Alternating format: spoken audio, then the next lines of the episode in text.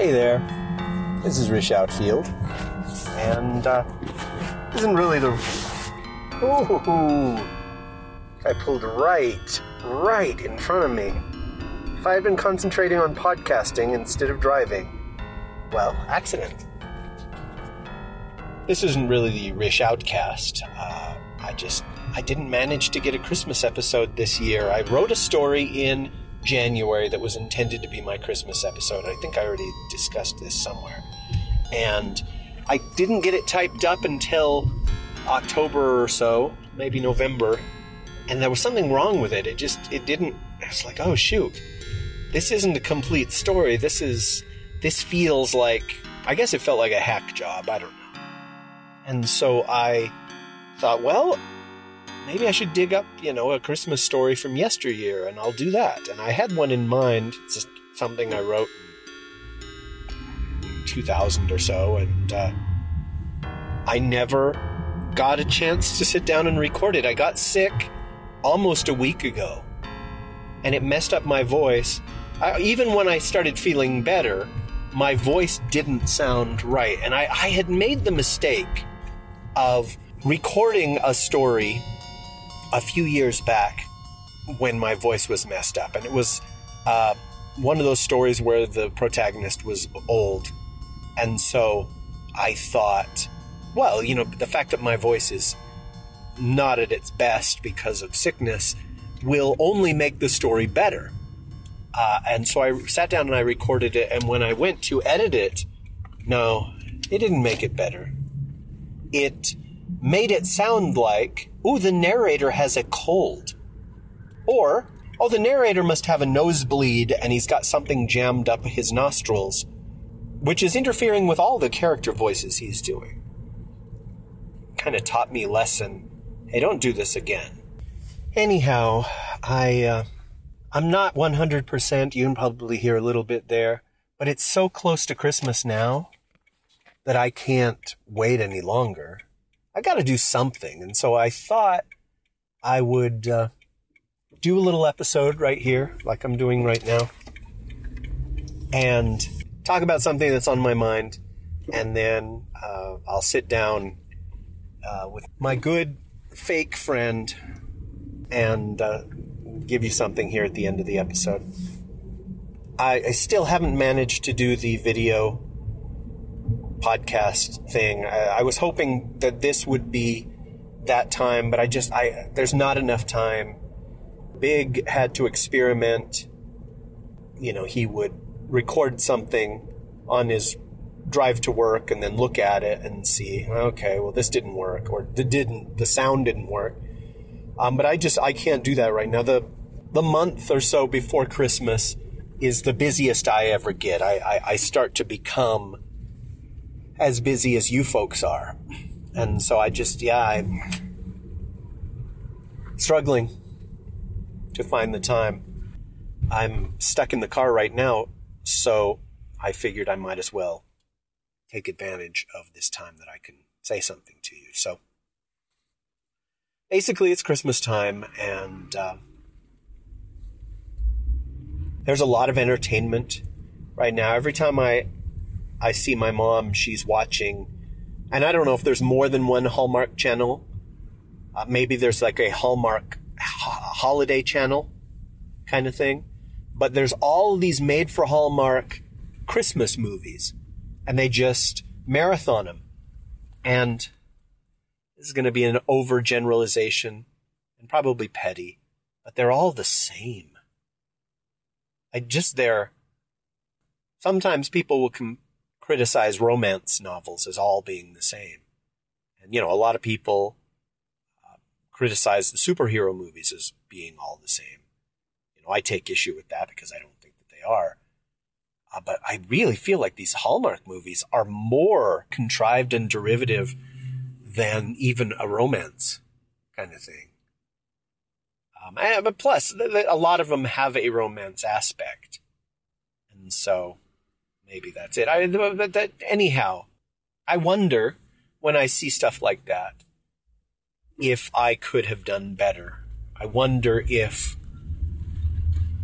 I'm talented enough You know what I'm trying to say?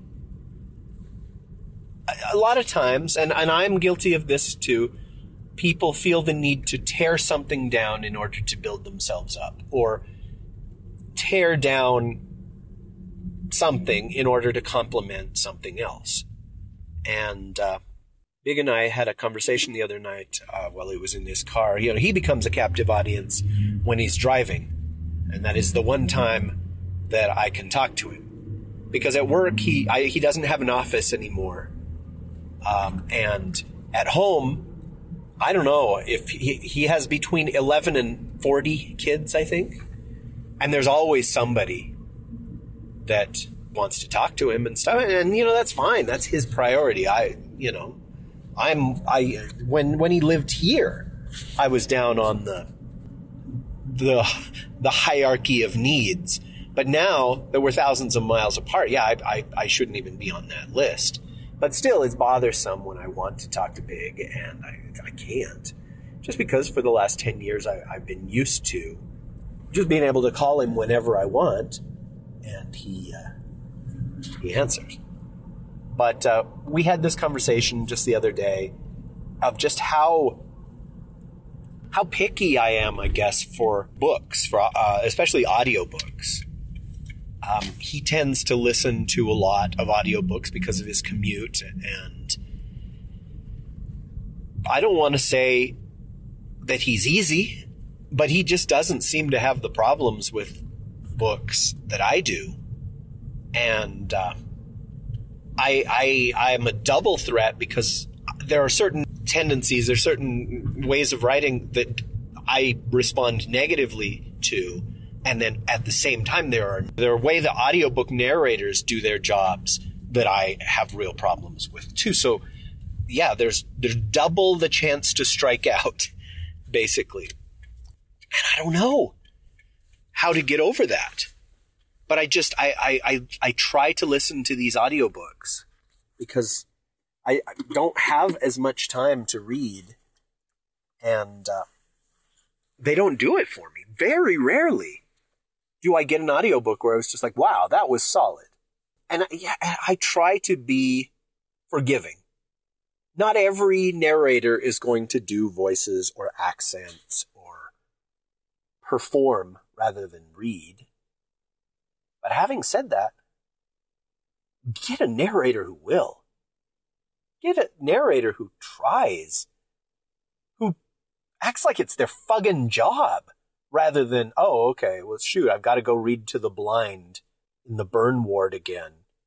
I don't know. They're being paid to do this. I mean, maybe what it comes down to is I ask myself, as a narrator, could I do a better job than this? And yeah, a lot of times I say, yeah, I could. And then let's look at the other thing, the writing aspect. And that's where I really don't have an answer. I was listening to an audiobook the other day, and we're going to not talk about the narrator at all, because it's one of those things where they got a celebrity to narrate, and who cares? And so let's not mention that. But the book felt like I was reading the cliff notes of a book, where it's just like characters and plot and dialogue were touched on, summarized, it felt like. You got the bare minimum.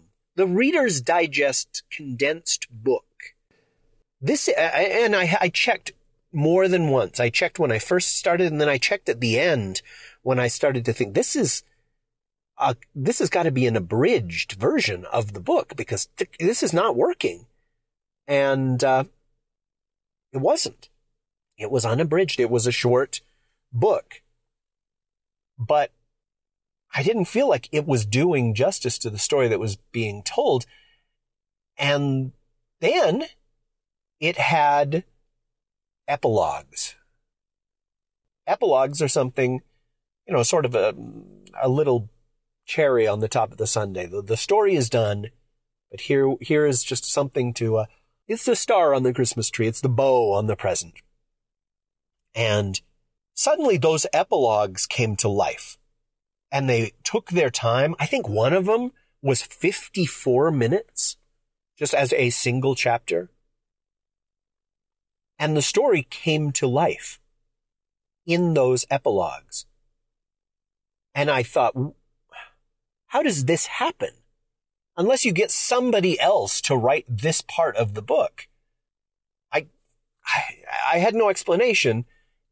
It just bothered me. It flummoxed me. And it was just like, this is the best there is out there. And the reason I use that word is because it won the Hugo that year. I was just like, so obviously this is considered great. And yeah, after the story was done, it got great. And so maybe that's what people were left with. But I'm not sure what happened leading up to that. Anyhow, I had to ask myself, it's like, oh, you're so smart. You rig up the lights. I'm trying to tie it back to Christmas. Could I do better? And it's so easy to say, sure, I could do better. And nobody's ever going to hold you to that. But I don't know. I don't know if I could. These ideas pop into my head, and it's like, oh, hey, that would be really, really good. Story ideas. And they're just unbridled potential when they jump into my head. It's like, that is a great idea for a story. And then the real work is turning that into something that does justice to the idea that came into my head. And that's where I don't know. Same thing with the Hallmark Christmas for Old Ladies movie.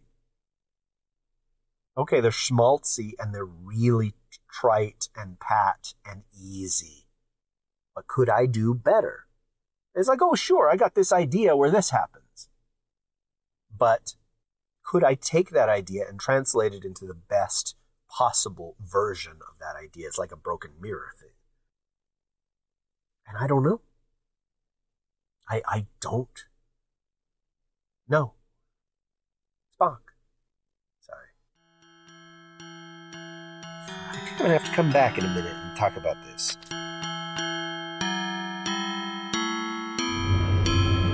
Well, time is fleeting, as the song goes. Madness tends to take its toll. I've just run out of time. If I want to put this up for Christmas, I gotta put it up before Christmas.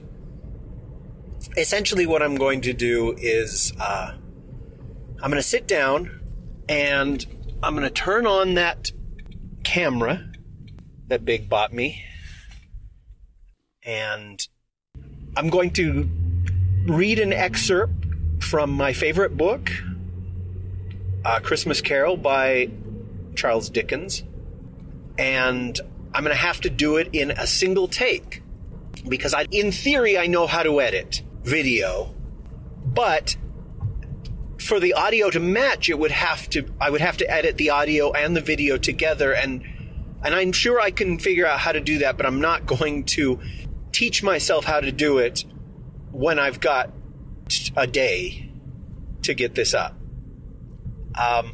So this will be interesting. I will have my good friend Fake Sean Connery voice Scrooge, and I will present it as this podcast, and I will also present it as a little video. Not exactly optimal, but that's how we're going to do it. And then I will be back for goodbyes, and we'll find out how this experiment goes. Thanks.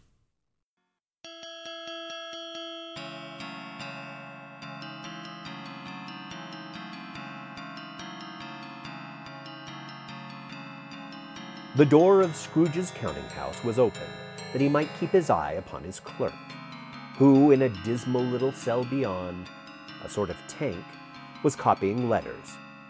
Scrooge had a very small fire, but the clerk's fire was so very much smaller that it looked like one coal. But he couldn't replenish it, for Scrooge kept the coal box in his own room, and so surely as the clerk came in with the shovel, the master predicted that it would be necessary for them to part. Wherefore the clerk put on his white comforter and tried to warm himself at the candle, in which effort, not being a man of a strong imagination, he failed. "A Merry Christmas, Uncle! God save you!" cried a cheerful voice. It was the voice of Scrooge's nephew, who came upon him so quickly that this was the first intimation he had of his approach. "Bah!" said Scrooge. "Humbug!" He had so heated himself with rapid walking in the fog and frost, this Mr. Universe nephew of Scrooge's, that he was all in a glow. His face was ruddy and handsome, his eyes sparkled, and his breath smoked again. "Christmas a humbug, Uncle? You don't mean that, I am sure." "I do," said Scrooge. "Merry Christmas! What right have you to be merry? What reason have you to be merry? You're poor enough." "Come, then," returned the nephew gaily. "What right have you to be dismal? What reason have you to be morose?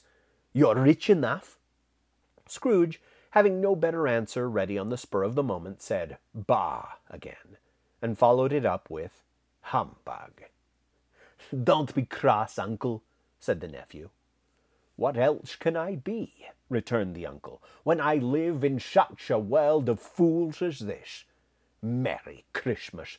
Out upon Merry Christmas! What's Christmas time to you but a time for paying bills without money, a time for finding yourself a year older and not an hour richer?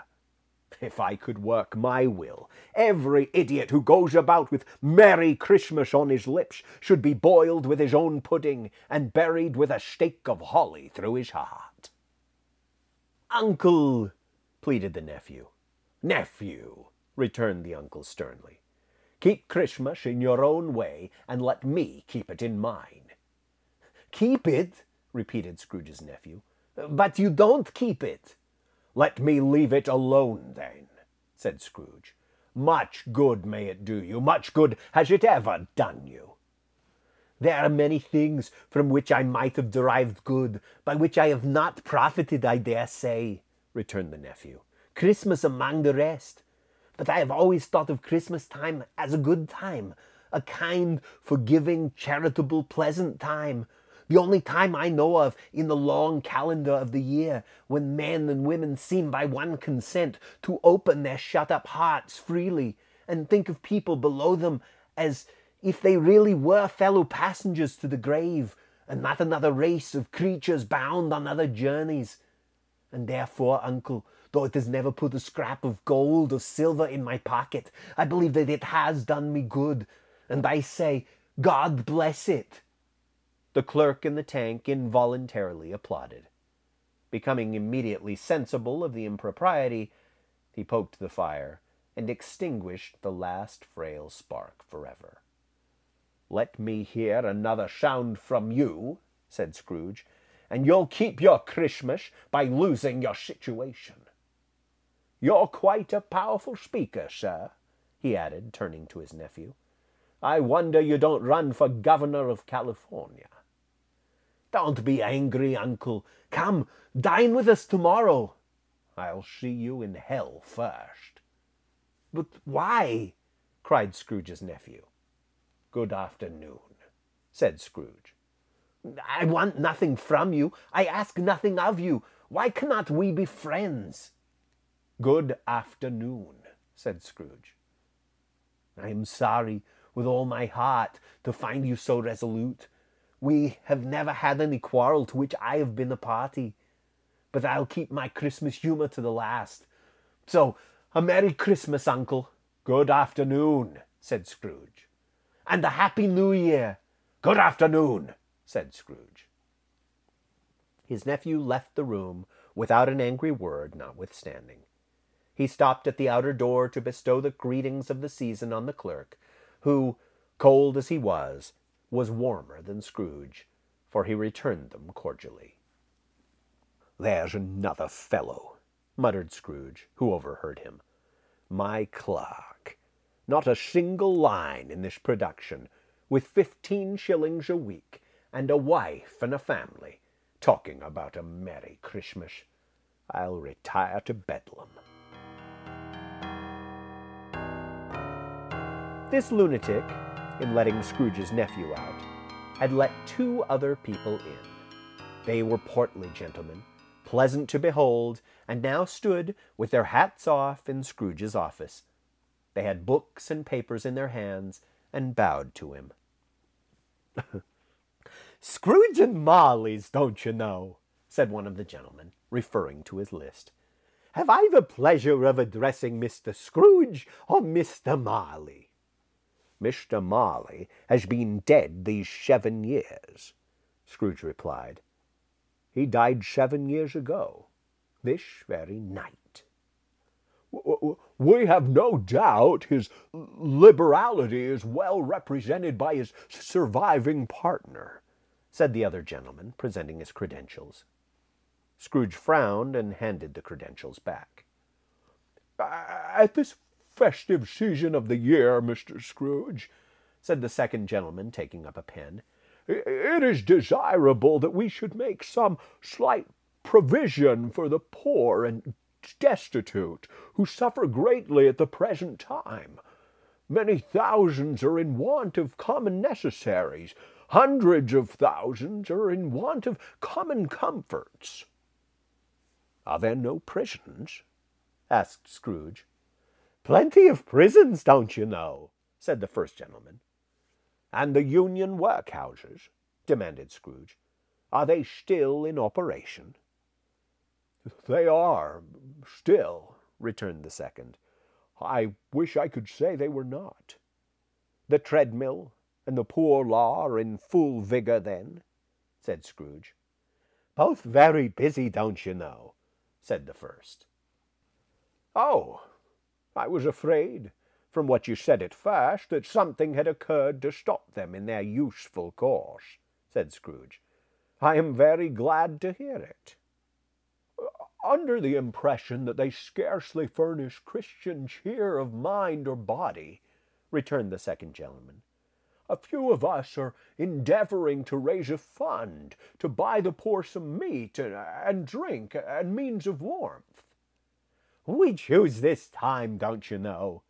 "Ooh, that's going to get old," added the first, "because it is a time of all others when want is keenly felt and abundance rejoices. What shall I put you down for?" "Nothing," Scrooge replied. "Oh, you wish to be anonymous." "I wish to be left alone," said Scrooge. "Since you ask me what I wish, gentlemen, that is my answer. I don't make merry myself at Christmas, and I can't afford to make idle people merry. I help to support the establishments I have mentioned. They cost enough, and those who are badly off must go there." "Many can't go there, and many would rather die." "If they would rather die," said Scrooge, "they had better do it, and decrease the surplus population."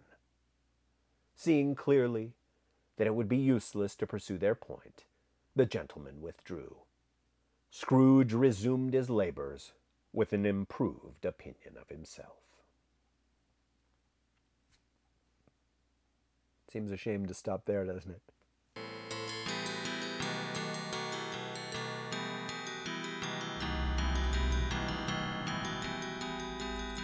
Here I am, back in the car. You know, I had come up with this idea of doing celebrity voices for the characters. It was while I was driving. I went to the library yesterday, and I forced myself to finish the Christmas story that I talked about at the beginning of the month. Now, I had written it up, and Most of it was typed, but then I had finished it in my notebook. And while technically that means it's done, it's not shareable until I've typed it all up and compiled it. And I was really surprised. It ended up being, I think, 21 pages long, which is beefy. And I shared that with my Patreon supporters, some of them, I guess, that same day without going through it and fixing any inconsistencies, any, you know, sentence fragments, any typos that are probably in there. I had never done that before. I finished it that day and I shared it that day. And I wish that I had done that last week or not gotten sick. And then I could have presented that as my Christmas episode this year. Or I could have gotten off my pudgy duff and presented the Christmas story that I wrote in January like I had intended. But I didn't do it. And so instead we had this little Dickens excerpt, and I assigned a couple of other voices. Like, Bob Cratchit doesn't have any lines in that section. I mean, I at least could have thrown in, you know, him saying, "Merry Christmas to you," to Scrooge's nephew, or, you know, him greeting the people that come in. But I just didn't have the time to worry about that. And then, yeah, I thought it would be really fun to do like the Ghost of Christmas Present, the, you know, "Come in and know me better, sir" guy as Al Pacino. "He's, I have a great many family members. You know, my other brothers and sisters, nearly 2,000 of them. Hooah!" That kind of thing. I didn't manage to do that, but just doing the video thing, if that works, that's an accomplishment. And if you're saying, well, hey, there was no video, then it's because that didn't work. Oh, speaking of that didn't work, I like I said, I had to do it in one take. And it was difficult, but I didn't end up doing it in one take. I recorded the whole thing, and then I stopped the camera and reached over to stop my microphone, and I hadn't started recording the audio. And so I just pushed the camera back to the first spot and did it again, this time with audio. And I have to admit, it went more smoothly the second time. There was only one screw up. And there's that. Perhaps you're wondering, why is The Christmas Carol your favorite book? And to that I have to say, I don't know. Certainly it's the book I've read the most times. Sorry about that. When I was a teenager, I knew this girl, Amy. And she was she had gone to high school with me, and she would tell me all about, she would answer the questions that no one would answer. She would open the door just a crack to womankind, what it was like to be a girl, and all the things that you weren't to talk about in polite company. And I would ask her, you know, what is this? And she would say, well, I'll tell you. If I were Big Anklevich, the story would have gone very differently. But, you know, it didn't. But I remember her saying, "Oh, my boyfriend and I are going to go see Captain Picard do A Christmas Carol." And I was like, "Captain Picard?" And she's like, "Yeah, you know Captain Picard on Star Trek The Next Generation?" I'm like, "Of course, I am a geek." And she's like, "Anyway, my boyfriend and I are going to go see him. He's doing this one-man show of A Christmas Carol." And I was just like, what's a one-man show? Anyhow, she went and saw that and couldn't stop gushing about it. And, you know, he was on the stage and he did all these voices, and, oh, it was awesome and something she would never forget. And I said, you know, enough about Captain Picard. Tell me what it's like to have boobies. Anyhow, either that Christmas or the next, I saw a cassette of Patrick Stewart doing A Christmas Carol. And I bought it. And I listened to it every Christmas. It was a tradition. It was something that I would listen to every single Christmas. And I have never listened to it without crying. It's just good stuff. Sorry to interrupt this riveting narrative. Yeah, I'm sure you just can't get enough. I am a natural-born storyteller, ladies. But I just passed this part of the freeway where the last time I drove it, which I guess was 3 weeks ago, I was in the rightmost lane, and this truck, like a semi-truck, big thing, at like 2 a.m, came whipping around past me. He was also in the slow lane, as you say, and came tearing around into the fast lane and around me, going, God, I don't know, 100? Because I go about 80 on this road, and just as he passed me, there was a deer in the road. And luckily, it was just to the side of the freeway. It had just either crossed or it was just hanging out there, hitching a ride, its thumb out. And anyway, it freaks me out because if you're a longtime listener of the Rish Outcast, I hit a deer in 2016 and ruined my car. And I certainly wasn't going 100 miles an hour or even 80 when I hit that thing. So anyhow, it's a phobia of mine now. It's just of hitting a deer, of there being a deer in the headlights. And I know I talked about this, that when my friend Jeff lived up in the mountains, there would be a deer every other time I would go to see him. And sometimes they'd be just right in the middle of the road, and other times they would be, you know, on the side of the road. And I was always afraid, especially when it had snowed, that I wouldn't be able to stop. That, you know, they didn't get plows in the middle of the night. And so I was always afraid that there would be deer running across the road and I'd hit the brakes and not be able to stop.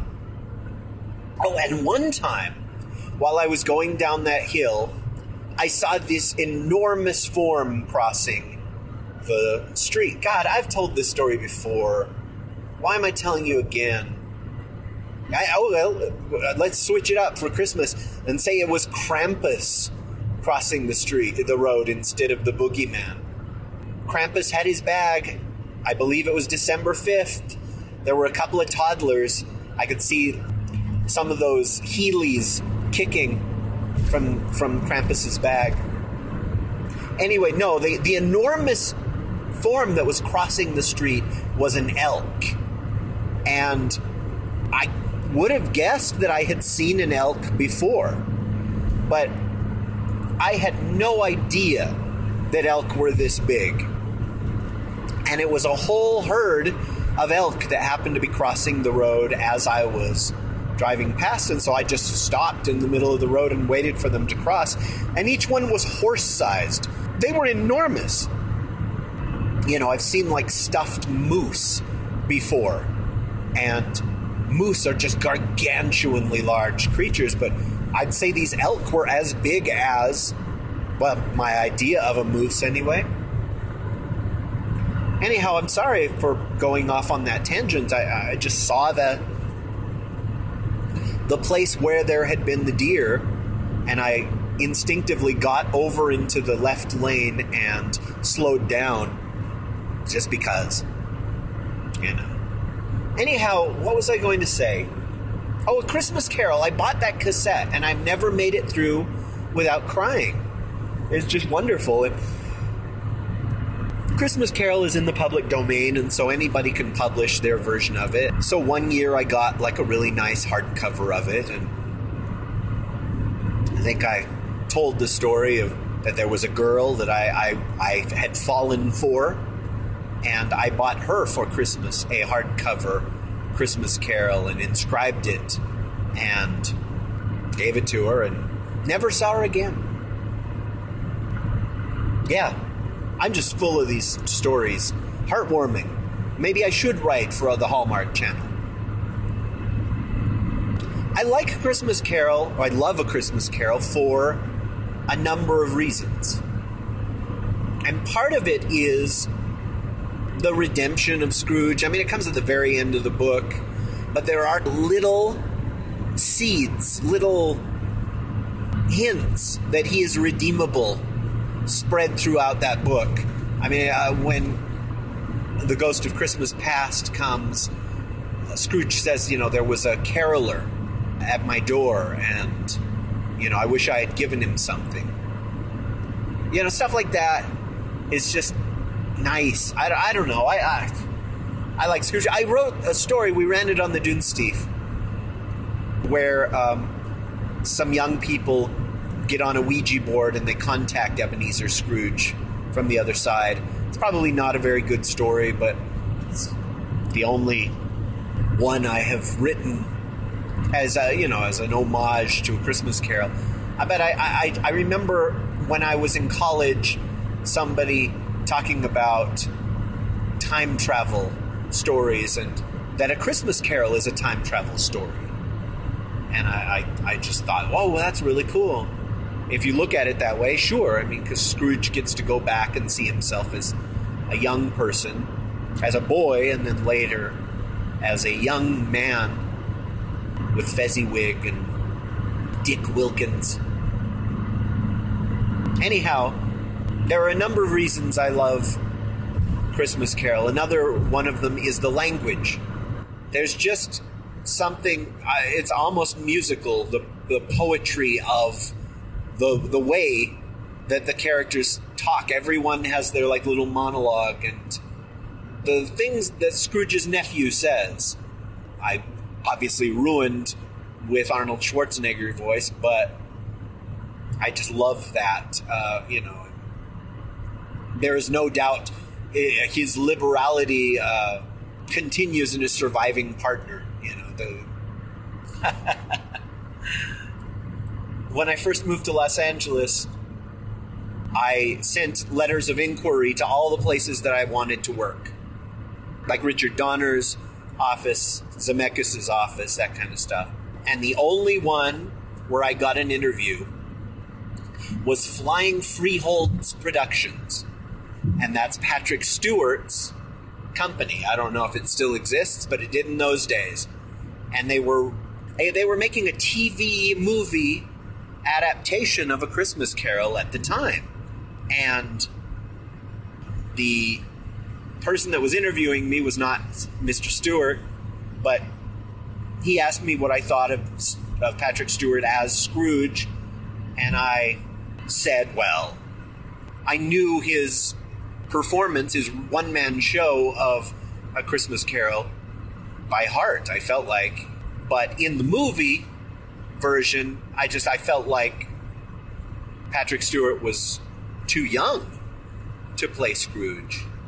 And for some reason, the interviewer took that as a criticism. Where, I mean, he should have taken it as a compliment. I mean, I'm sure Sir Patrick would have, had he been in the room. But he said, well, if you ever read the book, you'd see, you know, that Mr. Scrooge is a young man. And I disagreed. Didn't get the job. I would have liked to have worked there. The redemption of Scrooge is just really, really cool. And I love the fact that he goes through all of this change of heart and all that.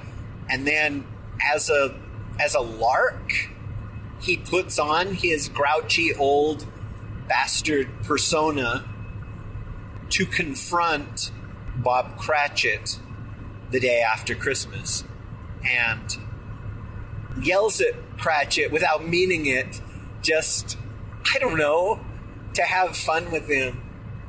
Just, I don't know, there's nothing I don't love about A Christmas Carol, and it has the saddest words ever spoken in a book. And those words are, may you be happy in the life you've chosen. Oh my gosh, I have... like I said, I never make it through Christmas Carol without crying. And there you go.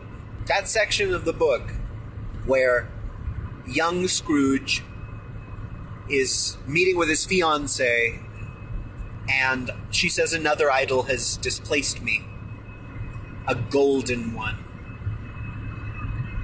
I guess it's a long engagement that was arranged years before, and Scrooge has just moved up and up and up in the world, and Belle, I don't know if her name is even Belle in the book, I just know her as Belle. Belle realizes that whatever feelings Ebenezer once had for her are gone, and why does he continue the pretense that they're going to get married? She refers to herself as a dowerless girl, I believe.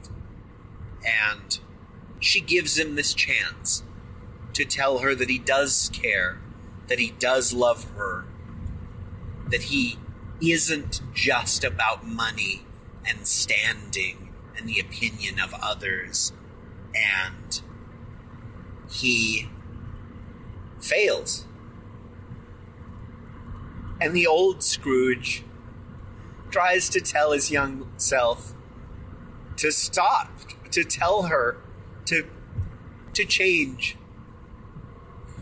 this path that he's on. And of course the young Scrooge doesn't hear. And she breaks off the engagement and tells Scrooge that she frees him with affection for the man he used to be. And then she says, may you be happy in the life you've chosen. Just, I don't know. I guess I was talking earlier about wishing that I were a better writer, wishing that I could write something that speaks to people, that moves people, that affects people the way that great things affect me. And I'm never going to be Charles Dickens.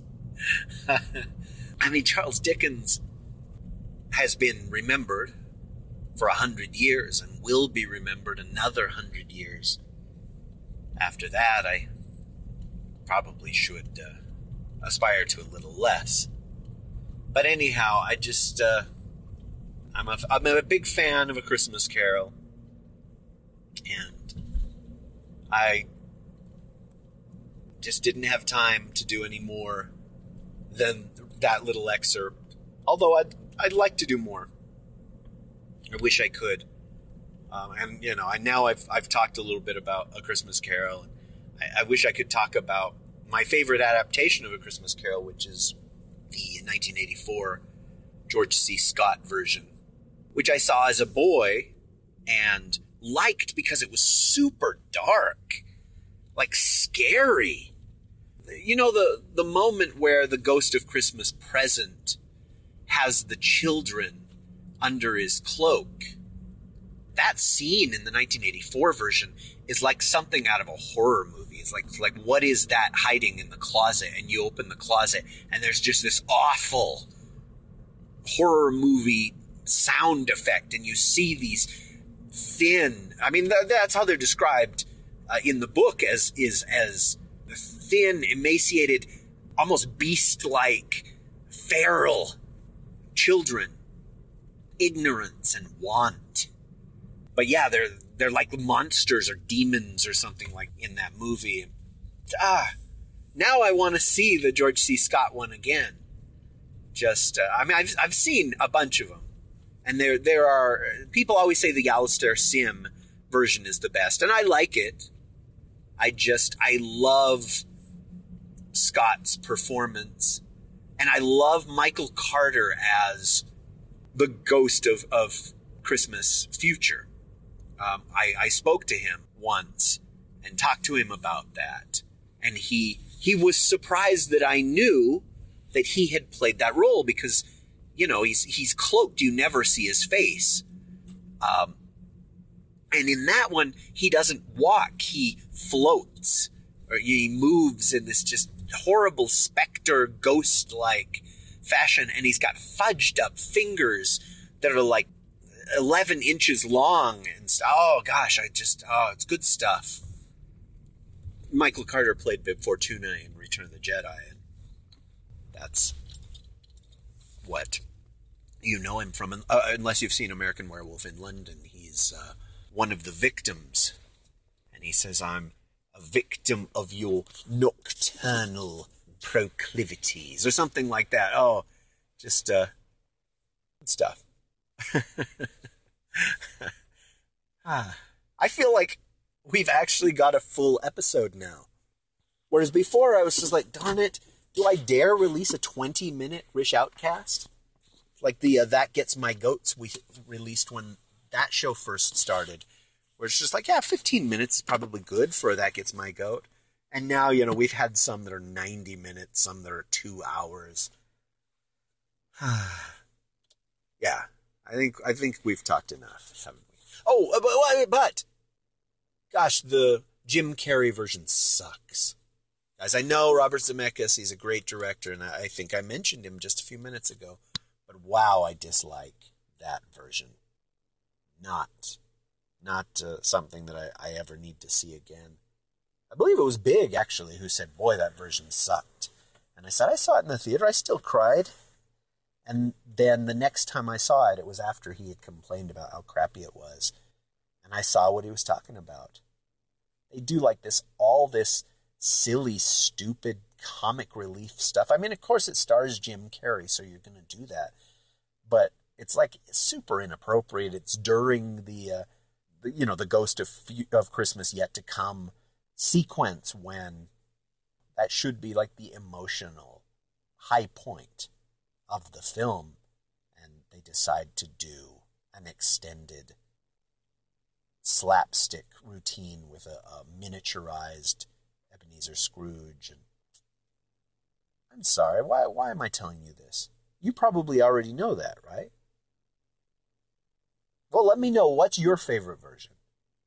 There's the Albert Finney one, the musical, where he sings this song where he's like, I hate people. Dun, dun, dun, dun. And, oh, God, I can't remember. There's this wonderful rhyme.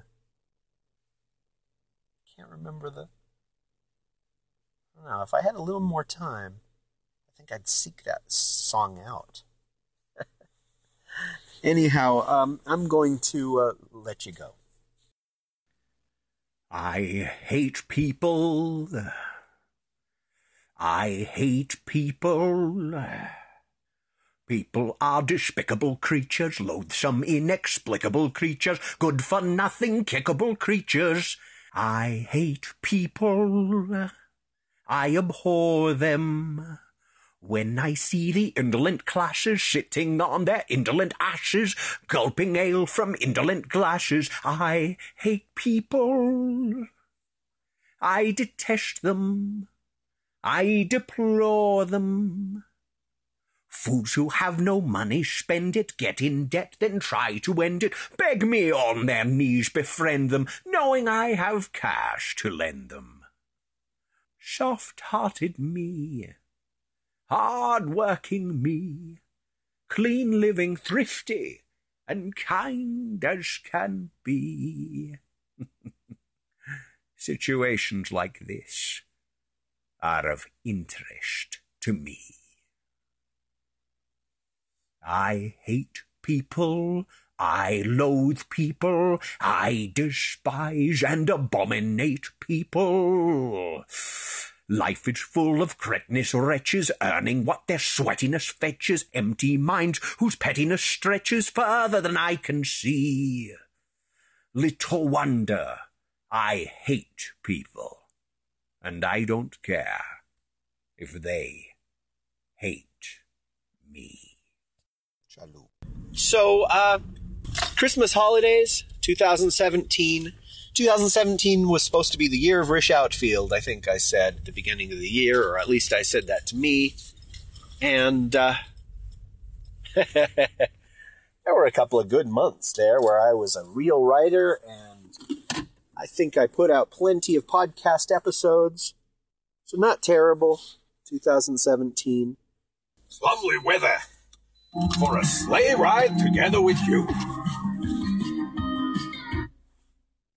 So, next week I will present my New Year's episode, which I recorded in November. So, was it November? I think so. I'm sure it will present its own challenges, considering the battery died halfway through, and I didn't realize it until later. But this has been my Christmas episode, and it's not much, I admit, but... as you know, there were a couple of factors I was up against, and I think everybody has factors that they come up against, and you can't do anything about it, because there's another one just right around the corner, and there's another one just a few meters behind that one. That's life. I will present more things in 2018. I still have, I'd say, 4 completed episodes waiting in the wings. There was an episode I recorded in 2015, I think, that still hasn't aired, and I was about to run it the beginning of this month, and I thought, well, I'll sit down and I'll record like a little introduction that explains, okay, this is 2 years old and this is why I never ran it. And the other day, while I was going through files, deleting files that I had already published, I saw one that was untitled, and I clicked on it, and at some point I had already sat down and recorded that message of, hey, this is an old episode, and I was never going to release it, and that's a problem. And so I was just like, oh, well, yay, now I don't have to do that. And I just put it out of my mind, and December has come and gone. So I think... in 2018, you'll get a 2015 episode and a heck of a lot of 2017 episodes. Gosh, there's so much I want to talk about right now, and I can't do it. Let's hear those sleigh bells jingling, ring-ting-tingling too. What the hell? Have a Merry Christmas, or a good holiday, or enjoy your December, and thank you for listening to the Rish Outcast, however many times you've done it. Thank you for donations if you've supported me. Thank you for comments if you commented. Thank you for emails. Thank you for whatever innuendo I was about to put there and I thought better of. There will be more to come, and I hope for you as well. Good night.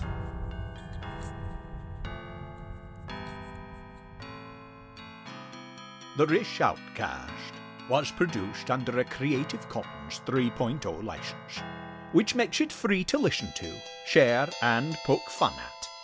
But the podcast cannot be altered or sold.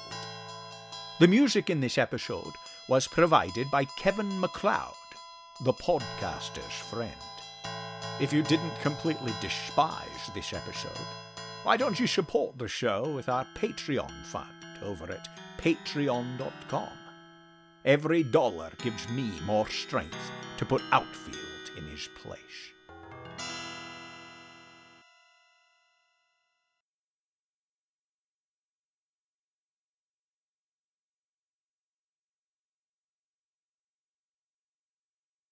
Here we go. The door of Scrooge's counting house was open, that he might keep an eye upon his clerk. I screwed it up that fast.